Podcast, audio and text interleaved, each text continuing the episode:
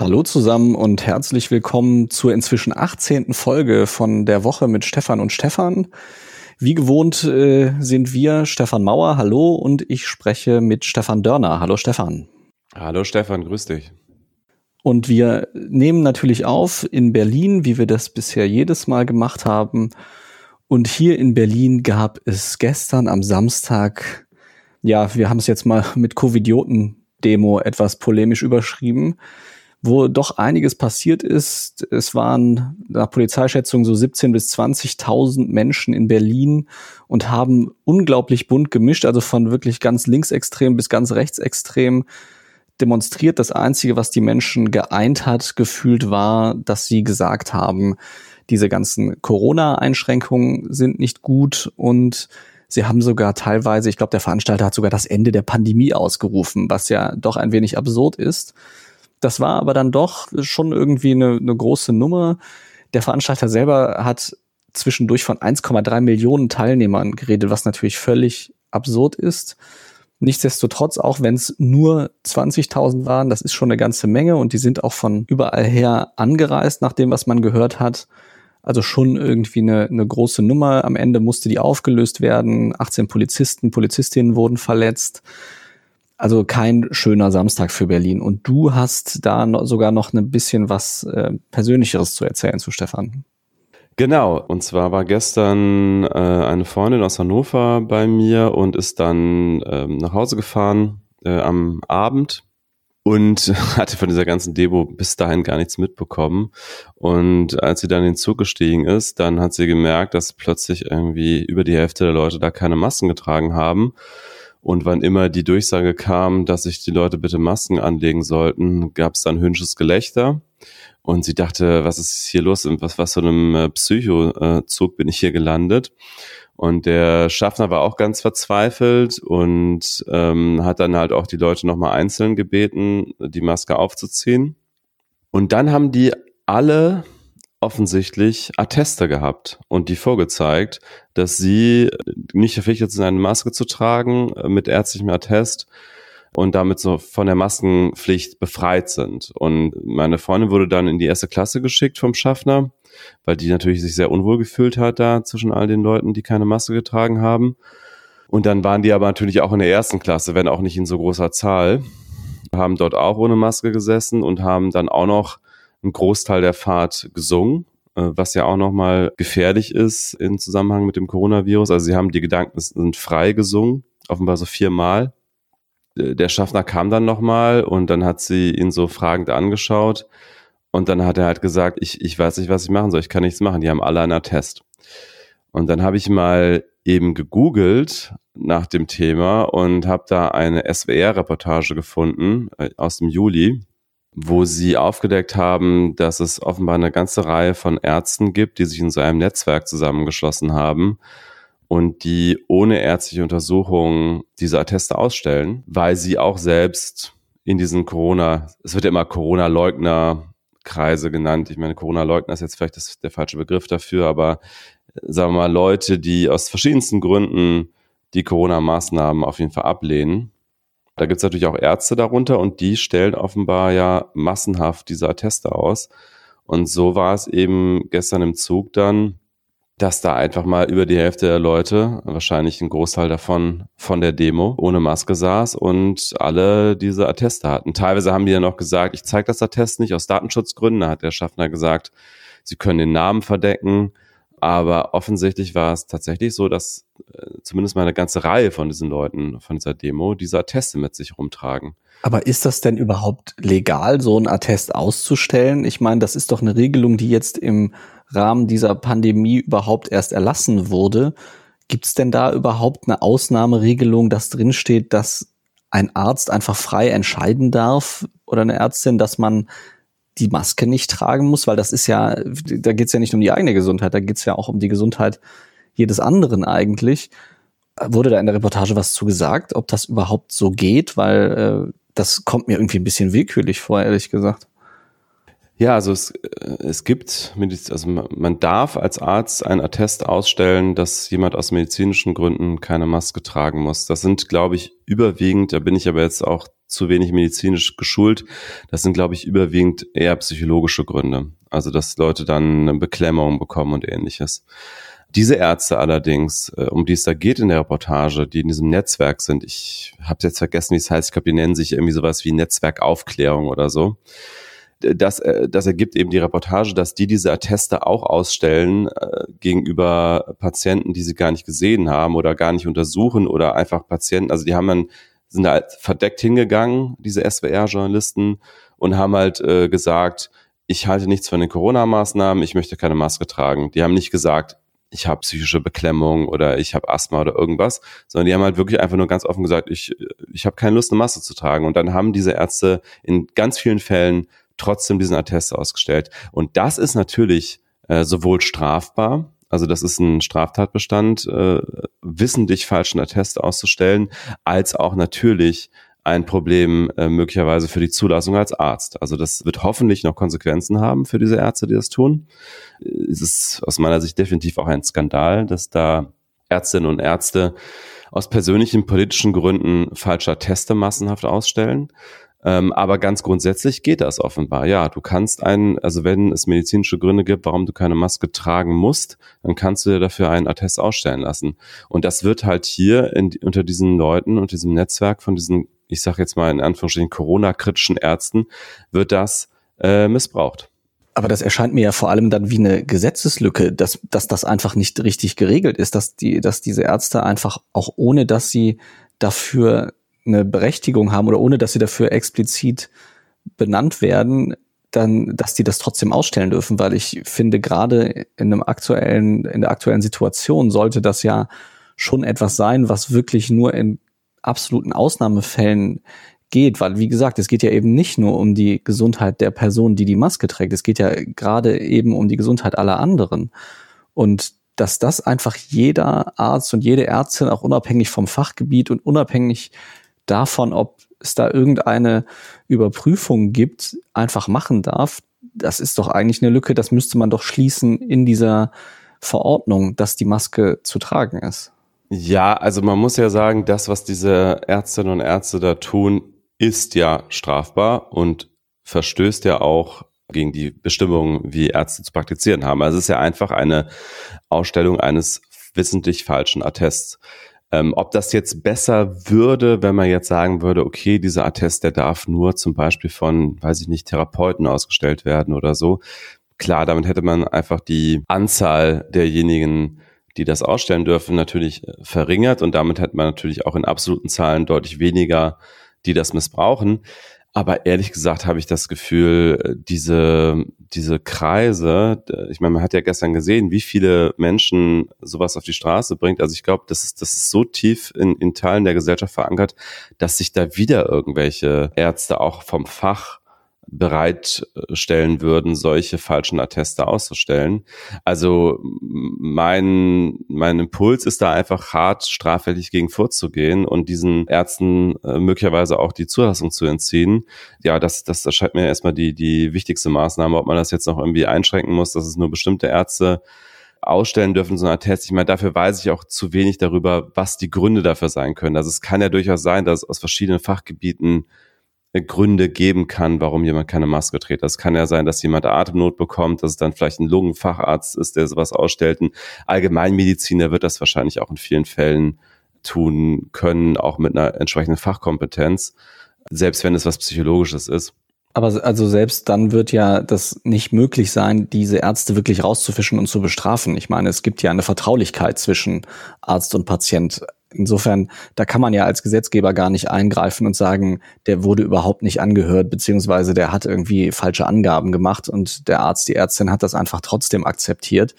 Das weiß ja keine Strafverfolgungsbehörde, ob das wirklich so passiert ist. Insofern, natürlich, der Impuls ist, glaube ich, richtig zu sagen, ja, die müssten bestraft werden und da müsste man auch wirklich vielleicht Konsequenzen ziehen, was die Zulassung angeht, aber die Frage ist wie. Also es ist ja gar nicht möglich, die Leute aufzuspüren, die sowas machen.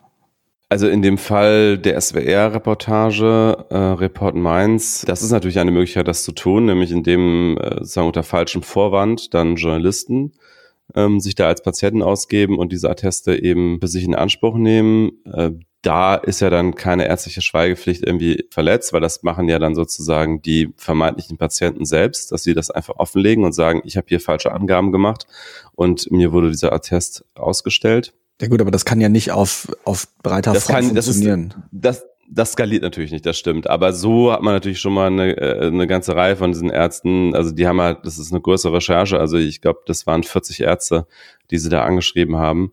Da hatte man schon mal einen, zumindest einen Teil dieser Ärzte schon mal erwischt. Und ansonsten teilweise bekennen die sich ja, glaube ich, auch dazu. Also es gibt diese Seite Ärzte für Aufklärung.de und, und das sind eben äh, ein Großteil dieser Ärzte, die da sich äh, zu diesem Corona-Skepsis bekennen. Ich sehe schon den nächsten Fokustitel vor mir. Nicht mehr, das sind die 50 besten Knieärzte, sondern wir haben die 100 verrücktesten Corona-Ärzte recherchiert. ja. Wobei ich jetzt gerade auf dieser Seite bin und hier sieht man namentlich genannt jetzt keine. Ähm, ah ja, doch, es gibt so ein paar äh, Walter Weber, Arzt in Hamburg, Heiko Schöning, Arzt in Hamburg, Marc Fittke, Arzt in Hamburg. Also hier sind so ein paar Namen aufgelistet, aber nicht besonders viele. Also ich nehme an, dass die meisten sich da nicht so ganz offen zu bekennen. Wahnsinn. Und dann äh, steht dann da drauf auf der Seite auch, dass die bereit sind, solche Atteste auszustellen. Das steht hier nicht auf dieser Seite so offen, äh, aber hier wird halt dann geworben für Corona-Fehlalarm, was ja leider auch ein Spiegel-Bestseller ist, äh, der jetzt auch äh, tatsächlich war kürzlich im Buchladen, der war auf Platz eins. Also man merkt schon, das sind, äh, oder hier wird auch zu dieser Demo aufgerufen von gestern, ähm, also man merkt, wo die herkommen, ne? also was, was deren, was deren äh, Stoßrichtung ist. Die sagen jetzt hier nicht offiziell, wir stellen falscher Teste aus, aber natürlich wissen Leute, die sowas anstreben, also gerne so einen Attest, so einen falschen Attest haben wollen, wenn die so eine Seite sehen, Ärzte für Aufklärung, die überall schreiben, dass Corona Quatsch ist und dass es mehr oder weniger eine Grippe ist und so weiter, diese ganzen bekannten Mythen, die wir schon kennen, dass dann, dann gehen die auch davon aus wahrscheinlich, dass sie da äh, zumindest mal leichter den entsprechenden Test bekommen, als jetzt bei einem Arzt, der sich äh, diesen Verschwörungstheorien hier nicht anschließt. Wird aber sicherlich ja dann nicht für irgendeine strafrechtliche Verfolgung reichen, wenn die Leute sich nee, da nee. auf dieser Seite ja. präsentieren. Ja, aber sehr spannend. Ich habe sowieso, ich habe diese Demo auch ein bisschen verfolgt. Ich werde mal in den Show Notes auch verlinken, was ich sehr bemerkenswert fand, die äh, Journalistenkollegin Dunja Hayali war ja auf der Demo und hat dort auch mit einem Team O-Töne eingefangen, Interviews gemacht und sie hat ungekürzt die letzten, ich glaube, 37 Minuten selber auch gefilmt, wahrscheinlich, glaube ich, mit ihrem Smartphone oder so zusätzlich, wie sie auf dieser Demo ist und wie dann am Ende sogar der Dreh abgebrochen wird, weil das einfach zu rabiat alles wird und sie zu sehr bedroht wird, also, und sie kommentiert das auch die ganze Zeit so ein bisschen selber, was sie da so mitbekommt. Das ist schon beklemmend und ich finde, man kriegt da wirklich, das ist auch echt nicht leicht verdaulich, aber man kriegt wirklich ein ganz gutes Bild davon, was das so bedeutet und wie die Leute so drauf sind. Und ich muss wirklich, je mehr ich mir von diesen Sachen angucke, desto mehr wundert mich, also was das für eine krude Mischung an Menschen ist, ich glaube, die wissen selber gar nicht so genau, was die wollen oder wer, wer das eigentlich ist. Ich habe das Gefühl, alle versuchen jetzt irgendwie das zu instrumentalisieren. Pegida marschiert wieder mit. Da waren jetzt auch irgendwelche Plakate, hat man gesehen, keine Ahnung, Reggae gegen äh, Maskenpflicht oder gegen Impfpflicht oder sowas. Also völlig wirre Mischung. Und ich kann inzwischen gar nicht mehr so richtig einordnen, was ist eigentlich los mit den Leuten. Und man sieht in dem Hayali-Video auch, einen Mann zum Beispiel, der dann kommt und immer wieder sagt, wir sind doch so viele, warum glaubt man uns nicht? Wir haben doch recht mit dem, was wir sagen, das, das Virus ist eine Erfindung und so. Zumindest bei den Leuten, die mitlaufen, scheinen ja wirklich welche dabei zu sein, die das wirklich ernst meinen und die wirklich glauben, das sei alles eine große Erfindung und die diese, diese Verschwörungsmythen wirklich richtig tief verinnerlicht haben. Und ich frage mich halt wirklich zunehmend, wenn ich sowas sehe, ob da wirklich überhaupt kein Blick nach außen besteht, überhaupt kein Bewusstsein, in welche Gruppen man sich da begibt, dass man da mit Nazis rummarschiert, dass man da äh, also gigantische Gefahr auch für andere Menschen einfach heraufbeschwört. Ich meine, alleine die Tatsache, dass man ja demonstrieren darf, zeigt ja schon, dass die Leute Unrecht haben, dass sie eben nicht unterdrückt werden. Und wenn dann so eine Demo aufgelöst wird, weil sich niemand an irgendwelche Abstandsregeln hält, das war ja auch vorher so angekündigt. Also das kriegt man übrigens auch, das ist so diese Phase, in der die Demo aufgelöst wird, wo das Video, äh, was das Video zeigt. Also es ist wirklich ganz spannend, sich das mal anzuschauen. Aber ich bin da, also ich habe da selber einfach ein immer größeres Fragezeichen über dem Kopf, je länger ich mir diese äh, Demos und diese Gruppen von Menschen irgendwie anschaue. Genau, ich habe auch ein bisschen in das Video reingeschaut mit äh, Dunja Halali und äh, was ich ja auch mal wieder bemerkenswert finde, ist, wie so diese Wahrnehmung dieser Leute ist von Medien, also insbesondere jetzt in dem Fall das ZDF natürlich nochmal als öffentlich-rechtlicher Kanal auch besonders im Kreuzfeuer, sowohl von diesem ganzen Pegida-Umfeld als auch eben von diesen, von dieser Querfront, die da gegen die Corona-Maßnahmen demonstriert. Und da heißt es dann auch sowas wie, ja, warum löst ihr jetzt die Demo auf? Also so, als, als würde das ZDF hier so Teil einer großen Regierungsverschwörung sein, die mitentscheidet, dass jetzt äh, die Demo aufgelöst wird. Es war ja übrigens auch so, dass nicht nur die Abstandsregeln missachtet wurden, sondern eben auch die Maskenpflicht. Also auf diesen Bildern sieht man, dass da so gut wie niemand eine Maske trägt. Und das war eben auch eine Auflage äh, der Demonstration, die ja auch von den Ordnern eigentlich durchgesetzt werden muss. Und das war sozusagen ein Verstoß gegen zwei der Auflagen der Demonstration. Das ist wieder dieses Querfront-Phänomen, über das wir ja auch schon mal hier im Podcast in früheren Folgen gesprochen haben. Also diese ganz, ganz krude Mischung. Rechtsradikale sind mit dabei, aber auch durchaus so ein Umfeld von, ich sag mal so Öko-ESO-Leuten, die dann eine Rolle spielen. Also das hat auch meine Freundin gestern geschildert, dass es irgendwie eine ganz seltsame Mischung war von Leuten, die dabei waren. Also Verschwörungstheoretiker, äh, Rechte, äh, aber eben auch so Leute, die eher so aussehen, als würden sie jetzt gerade zum nächsten Biomarkt laufen und sich da irgendwie das Vollkorngetreide kaufen. Also mit, mit Zöpfen und so ein bisschen alternativer Kleidung und so. Also eine ganz, ganz seltsame Querfront, die sich da bildet. Ja, also wirklich auch eine, wo man echt ein Auge drauf haben sollte. Also das scheint ja wirklich eine besorgniserregende Masse auch zu werden. Auf der anderen Seite, das sollte man natürlich zur Einordnung auch immer sagen, ja, das waren jetzt 20.000 Menschen, die kamen aber gar nicht alle aus Berlin. Und am Ende sind es natürlich viel, viel mehr Menschen, die vernünftig sich verhalten und die eben nicht an so einen Verschwörungsquatsch glauben. Aber nichtsdestotrotz, also das ist eine recht kritische Masse irgendwie. Und das sollte man sich natürlich immer mal wieder bewusst machen und auch ja vorsichtig sein und äh, sich bewusst sein, dass das auch einfach eine Gefahr darstellen kann und vielleicht auch wird. Insbesondere ist ja auch spannend zu beobachten, äh, wenn jetzt tatsächlich nochmal eine zweite Welle losgeht und ganz viele rechnen damit, dass es spätestens im Herbst soweit sein wird, wenn Leute sich mehr in geschlossenen Räumen aufhalten, dann wird ja äh, wirklich spannend zu sein, äh, zu sehen sein, wie dieser Teil der Bevölkerung, der immer noch äh, die Gefährlichkeit dieses Virus anzweifelt, ob der dann massenhaft gegen diese Regeln verstoßen wird und auch sehr öffentlichkeitswirksam und mit viel Geschrei. Also es gibt ja immer wieder solche Bilder auch, gerade aus den USA, wo dann Leute sich mit Händen und Füßen wehren, eine Maske zu tragen im Supermarkt und, und äh, rumschreien und irgendwelche Sachen umwerfen und so weiter wird das dann ein Massenphänomen, äh, kann man sich fragen, ne, dass immer wieder Leute ohne Maske in den Supermarkt gehen, sich da mit dem Personal anlegen. Das ist ja auch ein riesengroßer Stress eben für all diese Leute, die diese Regeln durchsetzen müssen und sich das ja auch nicht ausgesucht haben. Also eine Supermarktkassiererin oder ein Kassierer, der hat ja nie damit gerechnet, als er diesen Beruf ergriffen hat, dass er mal irgendwann Leuten sagen muss, dass sie jetzt bitte eine Maske tragen müssen und sie sonst rauswerfen mussten. Nee, natürlich. Und das ist ja, du hast ja das Beispiel von der Bahn erzählt, das ist ja auch wirklich für das Personal dort an Bord furchtbar, weil die müssen ja wirklich dutzendfach, egal in welchem Zug du bist. Ich bin zwischendrin auch schon wieder sowohl Regionalbahn als auch ICE gefahren. Jeder zweite Gefühl zieht zumindest immer mal wieder die Maske ab und macht irgendeinen Quatsch. Da irgendwie das nachzuhalten, das ist nicht nur eine undankbare Aufgabe, das ist eigentlich fast unmöglich zumindest mit dem Personal, was an Bord von so einem Zug normalerweise ist. Und das kann man denen eigentlich auch nicht zumuten. Das sehe ich auch so. Ich bin mal gespannt. Ich glaube auch nicht, dass wir überhaupt eine so harte, äh, ja, so, so, hart das wieder runterfahren können, wie wir das gemacht haben im März, als dann äh, ja wirklich fast alle zu Hause geblieben sind. Das werden wir, glaube ich, einfach nicht mehr durchgesetzt kriegen. Und wenn wir es durchgesetzt kriegen, dann sind da die Leute auch einfach, glaube ich, weniger diszipliniert dann in Zukunft.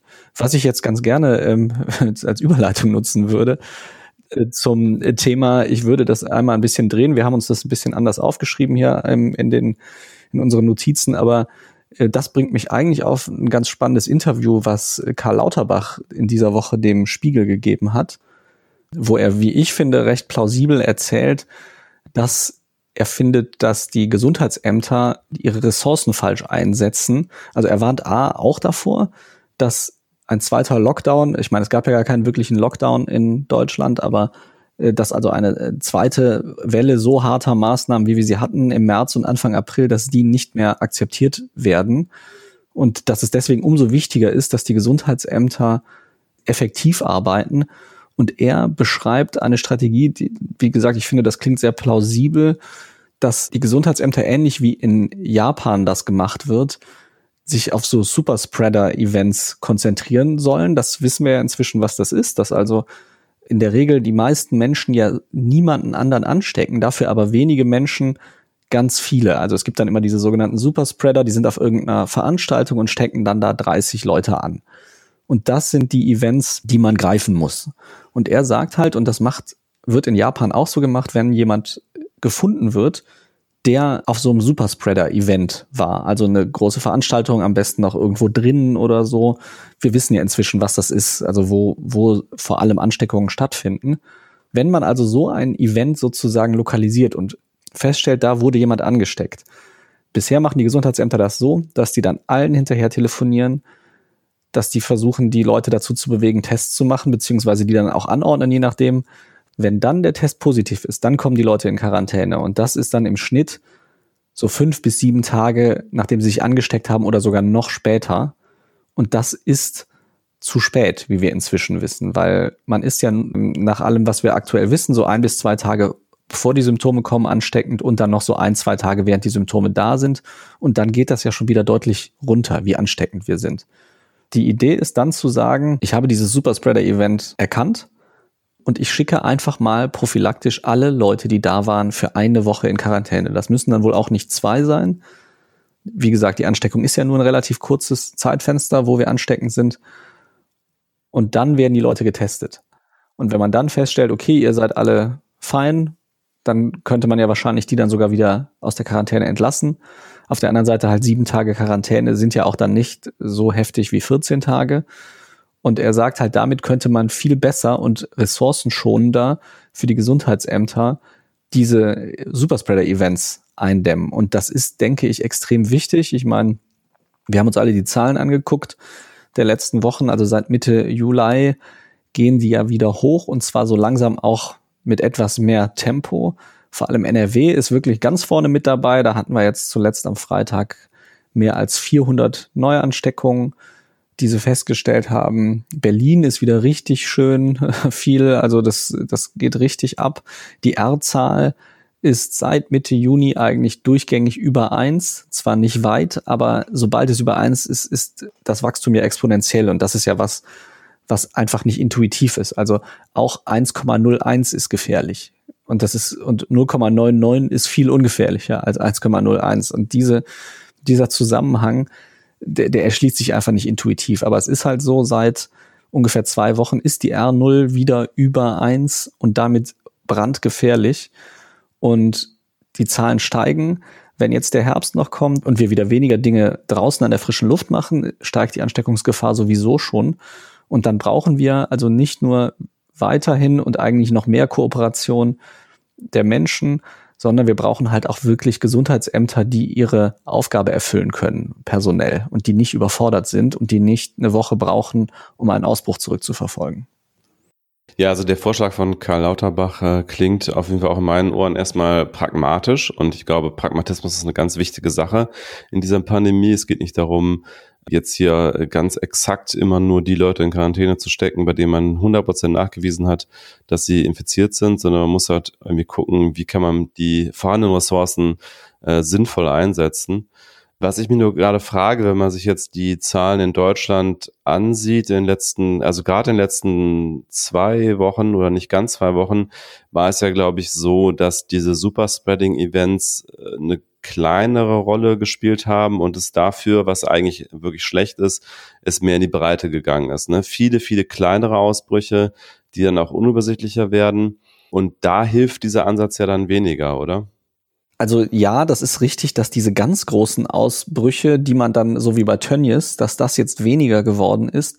Aber es ist nach wie vor so, also Superspreader heißt ja nicht, dass einer immer 100 Leute oder 200 Leute anstecken muss. Du bist ja auch schon Superspreader, wenn du 10 Leute ansteckst. Mhm. Und es ist halt so in der Regel, also was man halt so weiß aus der Studienlage ist, die meisten Leute stecken sich in der Familie an. Also wenn die mit wem zusammen wohnen, ist ja auch logisch aber es ist nicht immer so. Also nicht alle, die miteinander wohnen, stecken sich an. Das wissen wir auch noch nicht genau, woran das liegt. Also es gibt Leute, die einfach nicht besonders ansteckend sind. Wer, es gibt aber auf der anderen Seite Leute, die sind extrem ansteckend. Und man kann halt davon ausgehen, wenn also, keine Ahnung, Hochzeitsfeier, 80 Gäste und von denen wird einer positiv getestet. Man kann davon ausgehen, dass derjenige, der positiv getestet wurde, entweder hat er sich auf der Hochzeitsfeier angesteckt, dann wird, wurde der wahrscheinlich von jemandem angesteckt, der sehr ansteckend war. Jetzt habe ich sehr oft ansteckend gesagt. Oder er hat auf der anderen Seite war selber der Spreader. Das kann natürlich auch sein. Und in beiden Fällen ist das halt schon eine sinnvolle Vorsichtsmaßnahme zu sagen, die Leute sollen jetzt erstmal raus und Kontakte vermeiden, damit eben, falls sie sich angesteckt haben, die Kette unterbrochen wird. Und darum geht's. Also mhm. die, die ganz viele Ketten werden von selbst unterbrochen, weil eben ein Superspreader vielen, die überhaupt nicht spreaden, gegenübersteht. Also wenn man jetzt mal ganz dumm sagt, zehn Leute, einer steckt zehn an, neun stecken niemand an, dann hast du auch ein R von eins. Hm. Weil dann, ne, dann hast du zehn Leute und zehn weitere sind angesteckt. So, und der Trick ist jetzt aber, eben zu sagen, wir wissen aber nicht, wer der Superspreader ist. Aber das ist so. Also wir wissen ja, also das Verhältnis ist, glaube ich, nicht eins zu zehn oder so, aber wir wissen, es gibt Leute, die viel, viel mehr anstecken und ganz viele, die viel, viel weniger anstecken. Und es ist aber wichtig, diese Leute zu erwischen, die viele anstecken. Und das geht, wenn, wenn wir jetzt also eine Woche brauchen, um das nachzuverfolgen, und da ist dann ein weiterer Superspreader bei, dann haben wir diese Kette verloren und dann setzt die sich weiter fort. Und das ist die Logik dahinter. Und das muss nicht heißen, dass wir da jetzt irgendwie mit Hunderten Angesteckten das haben, sondern das ist eher so dieses Verhältnis, dass man sagt, man darf den Leuten eben nicht die Gelegenheit geben, zehn andere anzustecken oder fünf andere. Bei den Familien, also dass es da Fälle gibt, wo äh, auch Familienmitglieder, wo sie unter demselben Dach leben wie eine infizierte Person, nicht angesteckt werden. Da gibt es ja äh, neben der Frage, wie ansteckend ist eine Person, auch noch die Theorie, dass ein Teil der Bevölkerung einfach immun ist, schon durch zum Beispiel verwandte Viren, die schon entsprechende Antikörperreaktionen hervorgerufen haben. Das ist ja, glaube ich, auch noch nicht aus der Welt, diese Theorie. Das ist hier diese Kreuzimmunität, über die man spricht, genau. Also das ist jetzt sehr medizinisches Terrain, da bin ich jetzt auch kein Experte. Genau, ja brauchen wir auch nicht weiter vertiefen, genau. Das, äh, genau, also was das für eine Rolle spielt, das wissen wir einfach nicht. Mhm. Aber wir wissen, es gibt diese Superspreader und es ist schon sinnvoll, die früh zu kappen, diese Ketten, und dann kann man sie unterbrechen. Und das geht eben unter anderem, finde ich, klingt sehr plausibel zu sagen, wir müssen einfach gerade, wenn wir Situationen entdecken, wo die Möglichkeit bestünde, dass ein Superspreader also viele Menschen erreicht, die Leute möglichst schnell alle zu isolieren. Jetzt noch kurz ein weiteres Corona-Thema, bevor wir dann zu einem Nicht-Corona-Thema kommen. Und zwar wollten wir auch noch mal kurz aufgreifen, was ja auch schon seit mehreren Wochen eigentlich in der Berichterstattung ist, aber jetzt doch irgendwie immer wildere Züge annimmt. Es gibt ja die Regel, wer in die Gastronomie geht als Gast, der soll seine Kontaktdaten hinterlegen bei dem jeweiligen Wirt, der Wirtin. Da ist es also nicht nur so, dass inzwischen immer häufiger die News kommt, dass die Polizei diese Daten benutzt, um irgendwie Zeugen ausfindig zu machen oder so, sondern inzwischen gibt es auch einige Gastronomen, die die missbrauchen.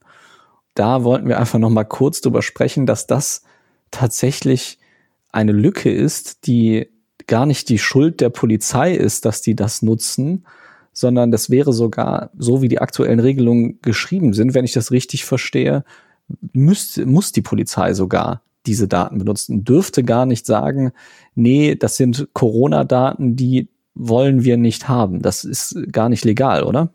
Genau, ich habe hier einen Tweet, zumindest sagt das Ulf Burmeier, ähm, der ja ein bekannter Richter und auch Podcaster ist, der äh, Podcaster zusammen mit Philipp Banse für die Lage der Nation.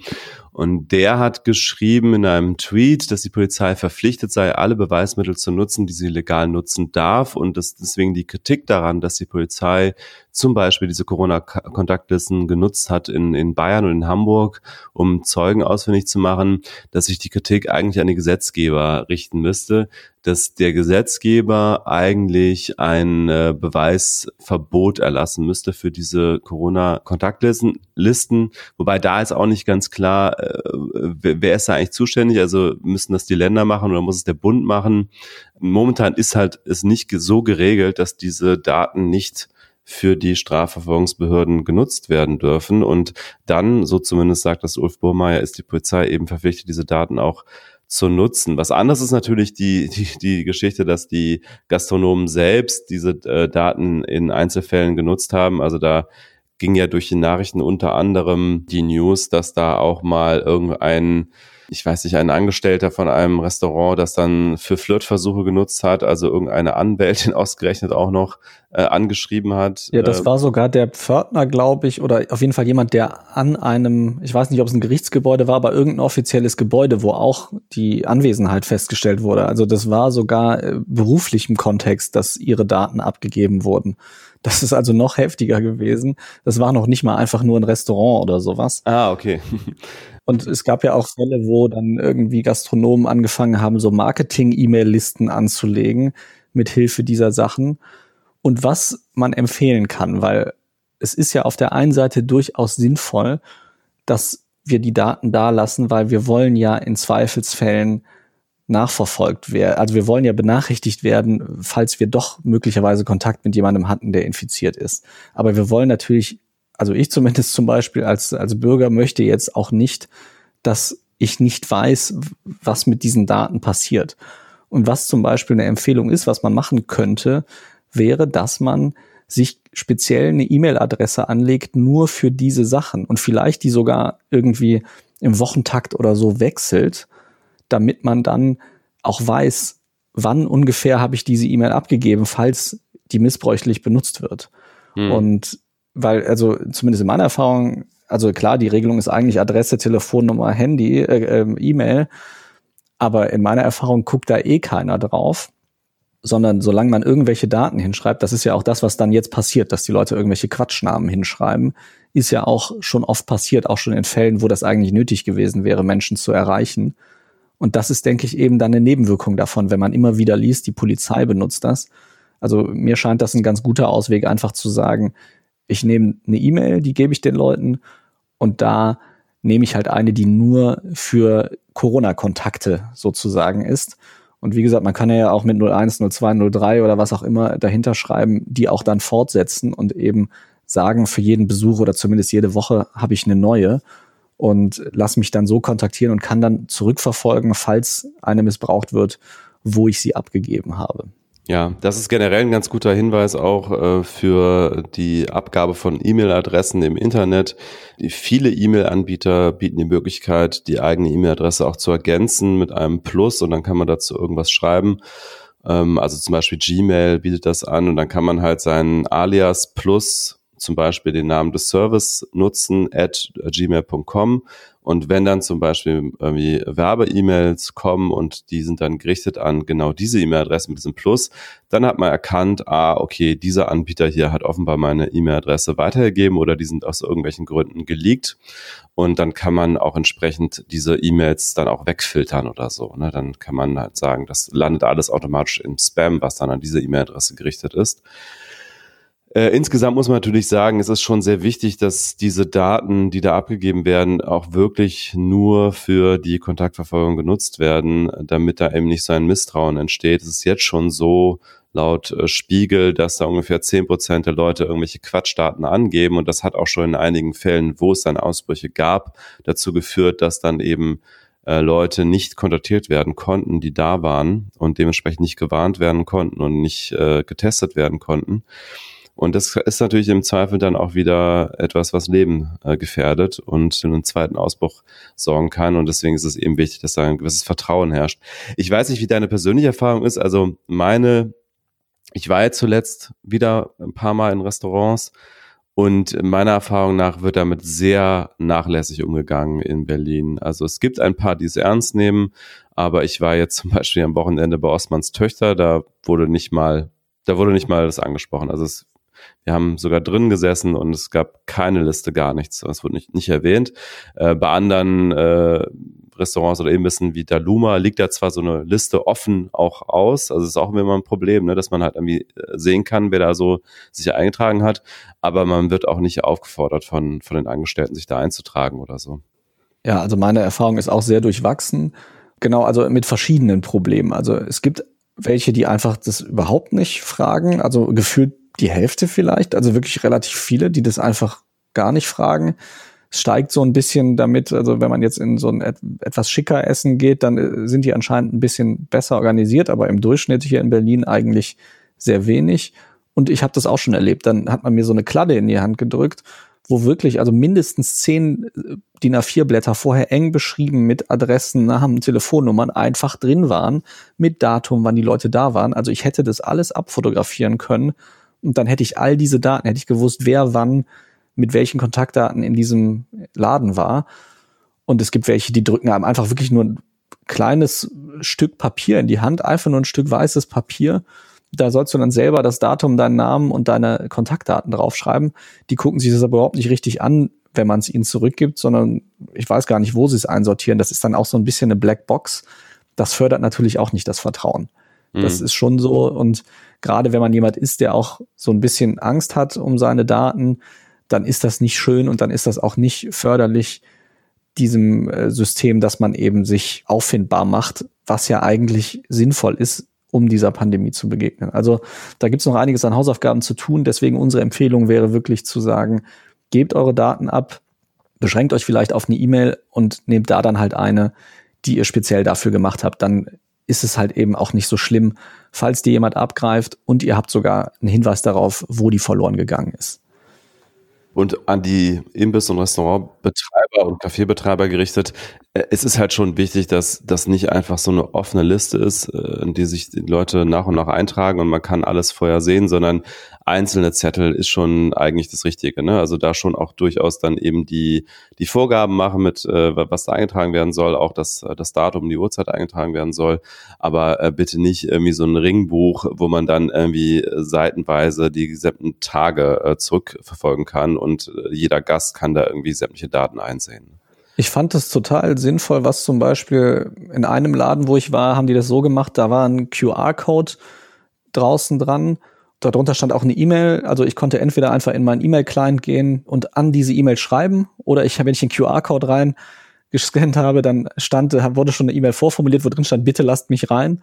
Und dann schickt man das ab. Dann haben die die Uhrzeit, haben die E-Mail und es ist aber nur auf dem Server und liegt eben nicht auf einer offenen Liste. Also sowas geht ja auch. Also es gibt ja technische Lösungen, die wirklich auch total schlank und einfach sind. Also so ein QR-Code auszudrucken und eine E-Mail-Adresse einzurichten für diese Daten ist ja auch eine, in fünf Minuten gemacht. Also das geht schon besser, als das sehr, sehr viele Betriebe machen. Und auf einigen dieser Hinweiszettel äh, stand auch nochmal explizit zum Beispiel E-Mail-Adresse oder Telefonnummer. Also das ist halt auch nochmal wichtig zu sagen. Es ist ja nur wichtig, dass irgendeine Art von Kontaktinformation hinterlegt ist. Auf vielen steht halt Name, Adresse, Telefonnummer, E-Mail-Adresse, aber es reicht eigentlich eine Nummer oder eine E-Mail-Adresse, unter der man auch wirklich erreichbar ist, wenn es dann hart auf hart kommt. Macht das bitte, gebt bitte eure Daten ab, aber passt ein bisschen auf, welche das sind. Also ihr müsst euch da nicht, ich weiß gar nicht, ob es gesetzlich, wie die, wie die Vorschrift genau ist, ob man die Adresse auch mit angeben muss, aber da, also das habe ich jetzt noch nie erlebt. Ich gebe nie die Adresse mit an und ich habe das noch nie erlebt, dass einer jetzt wirklich drauf bestanden hätte, dass ich die hinschreibe. Weiß ich allerdings auch nicht, wie das genau vorgeschrieben ist. Ja, gut. Gucken wir noch mal nach, liefern wir nach. So, dann immerhin ein Nicht-Corona-Thema haben wir. Es wird wieder mehr mit den Corona-Themen. Es äh, tut uns leid, aber das ist nun mal einfach die Lage gerade. Trotzdem ein Nicht-Corona-Thema, was eigentlich letzte Woche Sonntag schon aufploppte und zwar durch einen Bericht der Welt am Sonntag, die ich aber nicht abonniert habe und deswegen habe ich dann immer habe ich dann erst in den Folgetagen das Echo auf diesen Bericht gesehen, was dann doch relativ groß war. Und zwar ist die Nordsee-Pipeline Nord Stream 2 wieder groß in den Medien, weil die USA einen riesen Aufstand gerade veranstalten und versuchen auf den letzten Metern, und zwar wirklich literally auf den letzten Metern, die Fertigstellung dieser Pipeline zu verhindern. Also es fehlen noch ungefähr 160 Kilometer von knapp 2400. Also die ist zu mehr als 95 Prozent fertiggestellt, die Pipeline. Die haben schon vor einer Weile versucht, den, die Fertigstellung zu erschweren, indem sie zum Beispiel Sanktionen gegen Unternehmen verhängt haben, die die Teile dorthin bringen mit den Schiffen. Dann haben auch einige europäische und deutsche Unternehmen aufgehört, diese Teile zu fahren. Und stattdessen sind russische Unternehmen da jetzt hin, weil Russland ja eh so viele Sanktionen hat, die äh, Amerika gegen es verhängt hat. Das heißt, denen ist das egaler. Und jetzt stand also letzte Woche in der Welt am Sonntag, dass die US-Botschaft in Deutschland immensen Druck anfängt auszuüben, und zwar auf mehr als 100 Unternehmerinnen und Unternehmer in Deutschland und sogar auf Beamte. Und das läuft dann so, also das wurde in dem Artikel so beschrieben, dass die dann vorgeladen wurden äh, in virtuelle Konferenzen, wo bis zu zwölf VertreterInnen von verschiedenen Ministerien aus den USA drin waren und die dann wirklich sehr, sehr deutlich gesagt haben, wenn ihr an Nord Stream 2 weiterarbeitet, dann gibt das richtig Probleme. Und da wurde dann auch ein Unternehmer zitiert, der gesagt hat, er nimmt das sehr, sehr ernst. Er hat das Gefühl, dass die das wirklich, wirklich ernst meinen.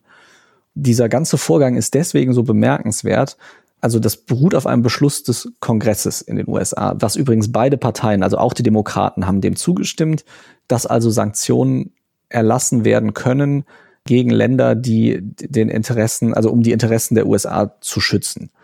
Und das zielt unter anderem auch auf Nord Stream 2. Und das ist aber deswegen so bemerkenswert, weil es natürlich völlig undemokratisch ist, dass einfach ein, ein Land sagt, wir beeinflussen hier den Bau einer Konstruktion, mit der unser Land überhaupt nichts zu tun hat. Also die USA sind überhaupt nicht involviert in den Bau, die sind immer schon kritisch gewesen. Es gibt ja auch in Europa viele Kritiker, was diese Pipeline angeht. Also das ist jetzt kein Glanzprojekt. Nochmal so zum Hintergrund, das äh, war ja so in den Medien, als der Ex-Bundeskanzler Gerhard Schröder gefühlt Tage nachdem er nicht mehr Bundeskanzler war, zum Chef dieses Projekts wurde. Und das gehört ja dem russischen Energiekonzern Gazprom.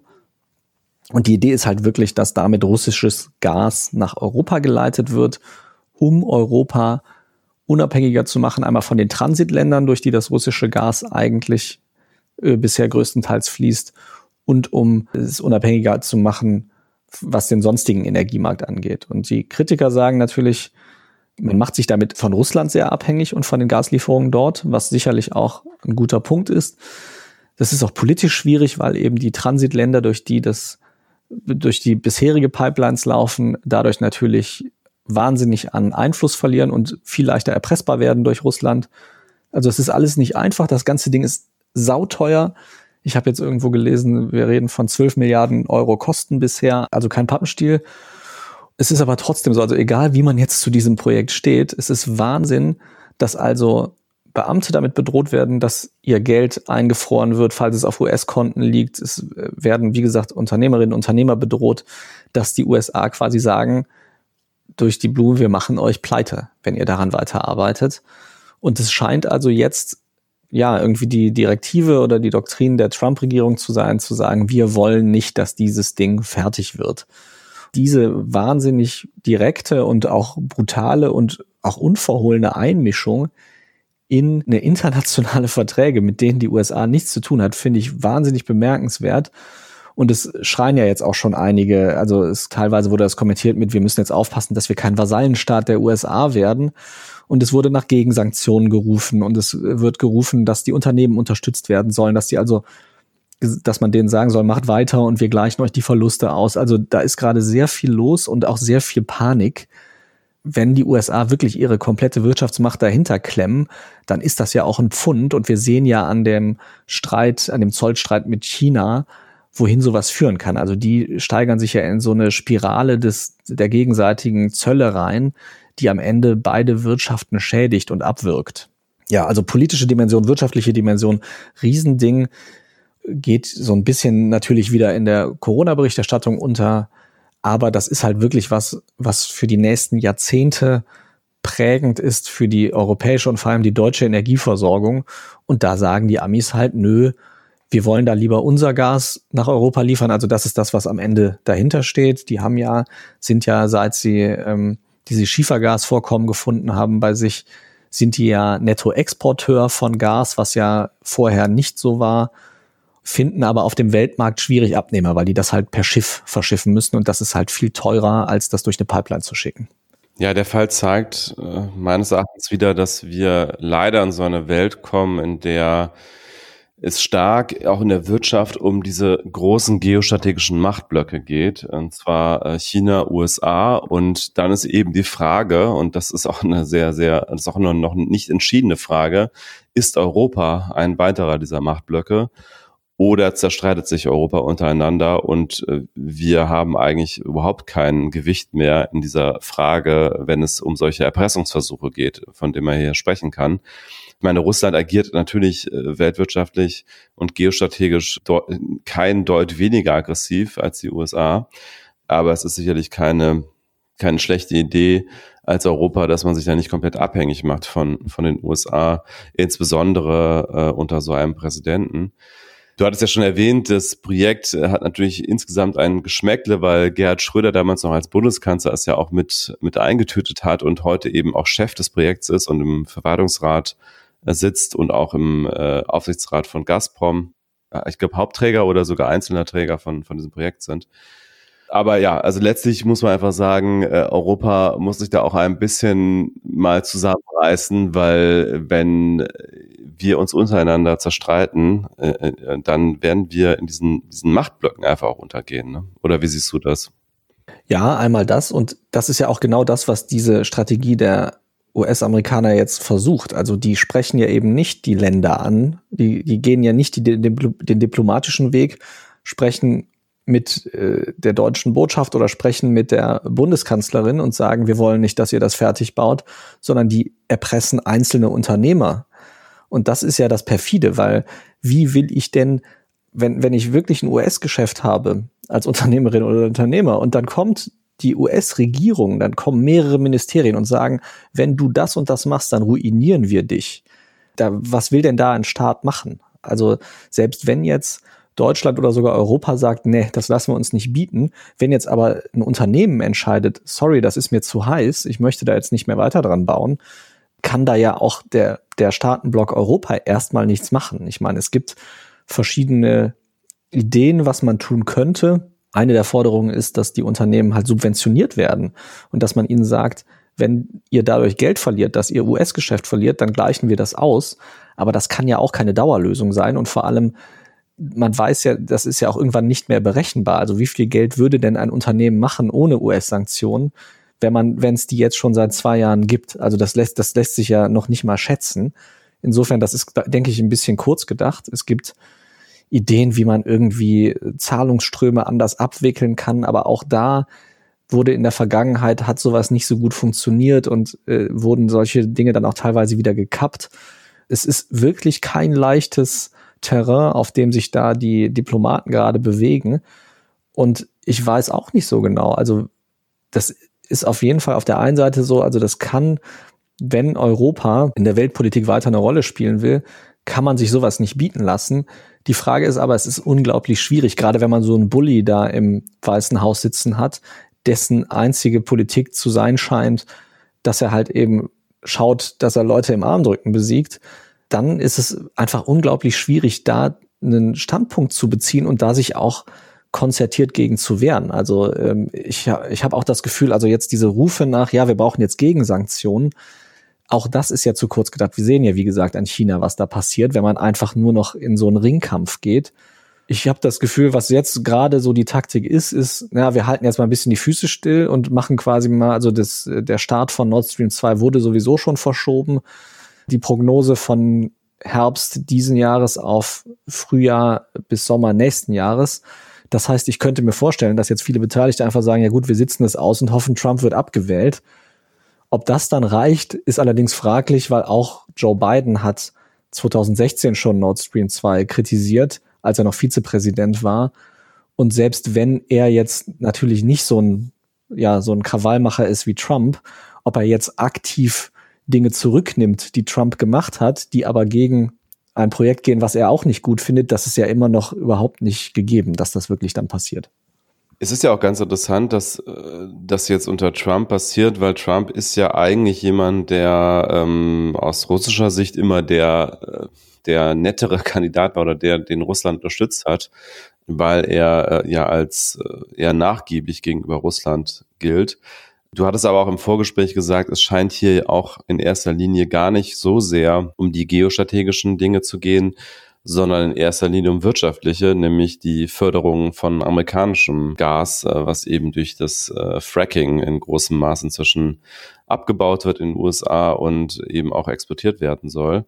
Also glaubst du, das ist ja auch, das ist ja die Hauptmotivation von Trump, da gar nicht unbedingt Russland Steine geostrategisch in den Weg zu legen, sondern eigentlich einfach die eigene Öl- und Gaswirtschaft zu fördern. Also es geht auf jeden Fall schon auch um die US-Wirtschaft. Das ist und das spielt auch, denke ich, die größte Rolle. Die haben, äh, die produzieren relativ viel Gas als Abfallprodukt eigentlich von der Ölförderung. Innerhalb der USA lässt sich das ganz schwer verkaufen und genau wie du gesagt hast, durch diese neuen Fracking-Projekte, die die haben, entsteht auch relativ viel Erdgas und das hatte ich ja vorhin schon gesagt, wird aber eher per Schiff verschifft. Das, es gibt da halt keine großen Pipelines zu großen Abnehmern. Und das ist natürlich ein großer wirtschaftlicher Faktor, dass diese Branche dann natürlich, wenn die, wenn es so viel günstiger ist für Europa, sich aus Russland beliefern zu lassen durch eine Pipeline, dass die natürlich ins Hintertreffen geraten ich denke, dass mit der geostrategischen Einhegung, sage ich mal, von Russland, das ist auch natürlich, das wird sicherlich auch eine Rolle spielen. Das ist dann äh, auch ein Effekt, der ihm ja dann, denke ich, entgegenkommt. Aber die Frage ist, ist tatsächlich, ich meine, die Sanktionen gegen Russland gibt es schon was länger.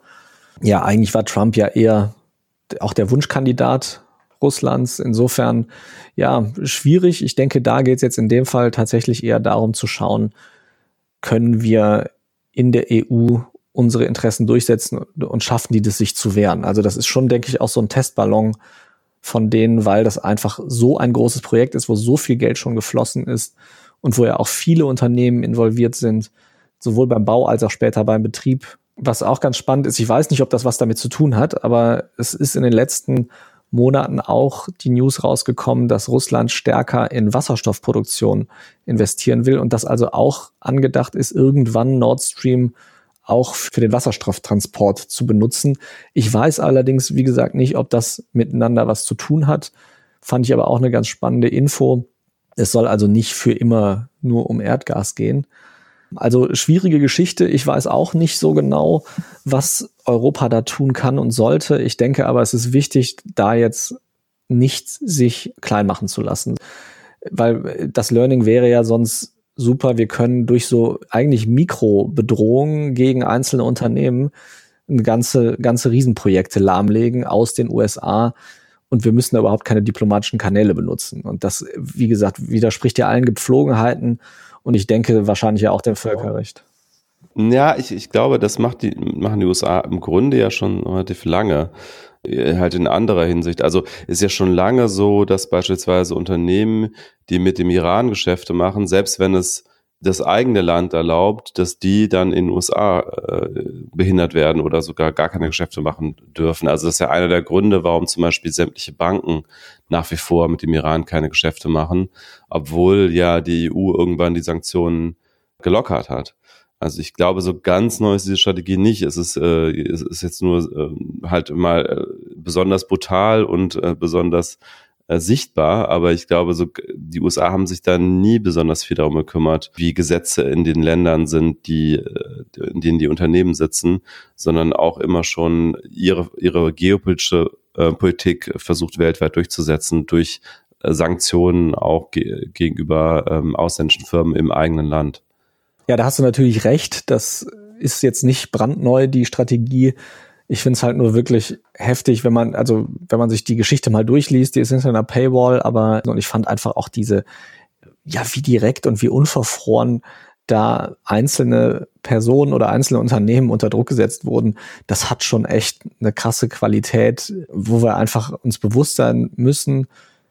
Also das wird sicherlich oder hoffentlich ja weniger werden, falls Trump, wer weiß es denn, äh, abgewählt wird diesen November.